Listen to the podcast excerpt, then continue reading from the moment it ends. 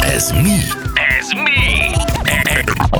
Ez olyan, mint a hangcsapda. 9 óra lesz 7 perc múlva. Na, gyerekek, ö, még mindig jönnek itt a Papok. dicsért papok. Igen, a mi papunk volt a legjobb fej környén, 1986-ban volt 92 éves, és nagyon-nagyon rövidlátó volt. A női híveknek megtapogatta az arcát, vállát, melleit, és így szólt.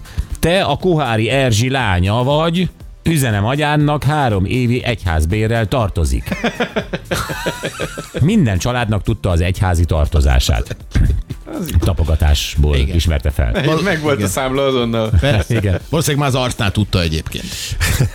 Sziasztok, Torony atya Fehérváron annak idején a jegyes oktatásunk alatt a férjemmel pénbolozni ment. Jók vagytok, Anita. Helyes. És egyébként még simán lehet, hogy ugye egyes oktatásnál jó, hogyha egy- kialakul egy ilyen viszony, hogy ez építi is ezt, hogy ez hatékonyabb legyen. Igen, én ö, azon csodálkozom, hogy a jegyes oktatás, akkor ö, egy másik sztorit is olvastam, hogy ö, ezek szerint a papnak is egy olyan munka, ahol ő tényleg involválva van. Igen. Tehát Persze. tényleg ö, akarja ismerni a, a fiatal párt, és ö, nem tudom, jó tanácsokkal ellátni, nem tudom, mi történik ilyenkor amúgy.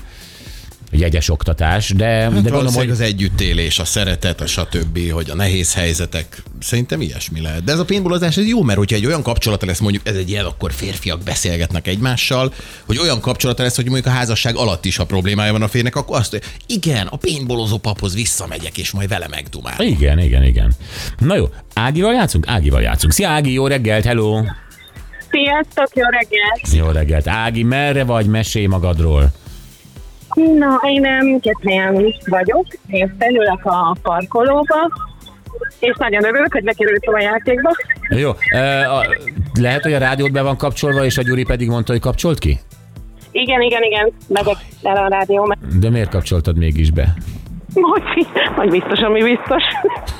Figyú, ö, had, had ne szígyalak, de, de a többieket, ez azért nem jó, mert a rádióból a te és a mikrofon hangja visszajön a hangszóróból. Megint csak a telefonodon keresztül egy olyan körforgásos, örvényes visszhangozást eredményez. Ezt nem azért kérjük, mert nem tudom, szórakozunk, Vagy fél, féljük, hogy csaltok, mert jobban halljátok. Bocsánat. Igen, de ezt most a jövőben mondom, mert tényleg a legközelebb itt le fogom tenni. Tehát, tehát ö, hogy, hogy, hogyha kér erre a Gyuri, és te azt mondjátok, rendben van, akkor azt miért nem tartjátok be? Nem értem.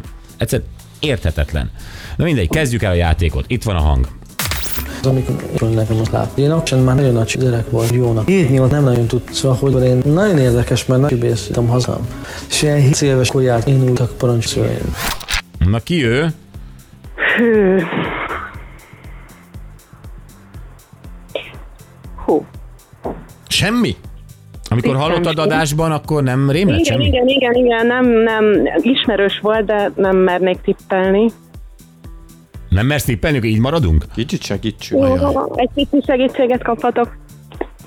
Na Laci? Én tudod, hogy én a nullából nem szeretek segíteni, tehát hogy valaki a falnál van, és se- tehát- Igen. Hát most mi elkezdhetjük mondani, hogy a tévében láthattad, egyébként zsűritag is bizonyos tehetségkutató szerű műsorban, tehát ilyeneket tudunk segíteni. Amúgy De De ez még mindig zenész, nagyon tág, igen. zenész, Hát a Majka, a Majka nagyon belekeveredett Na az most már ezt életébe. hagyjuk abba, Gyuri?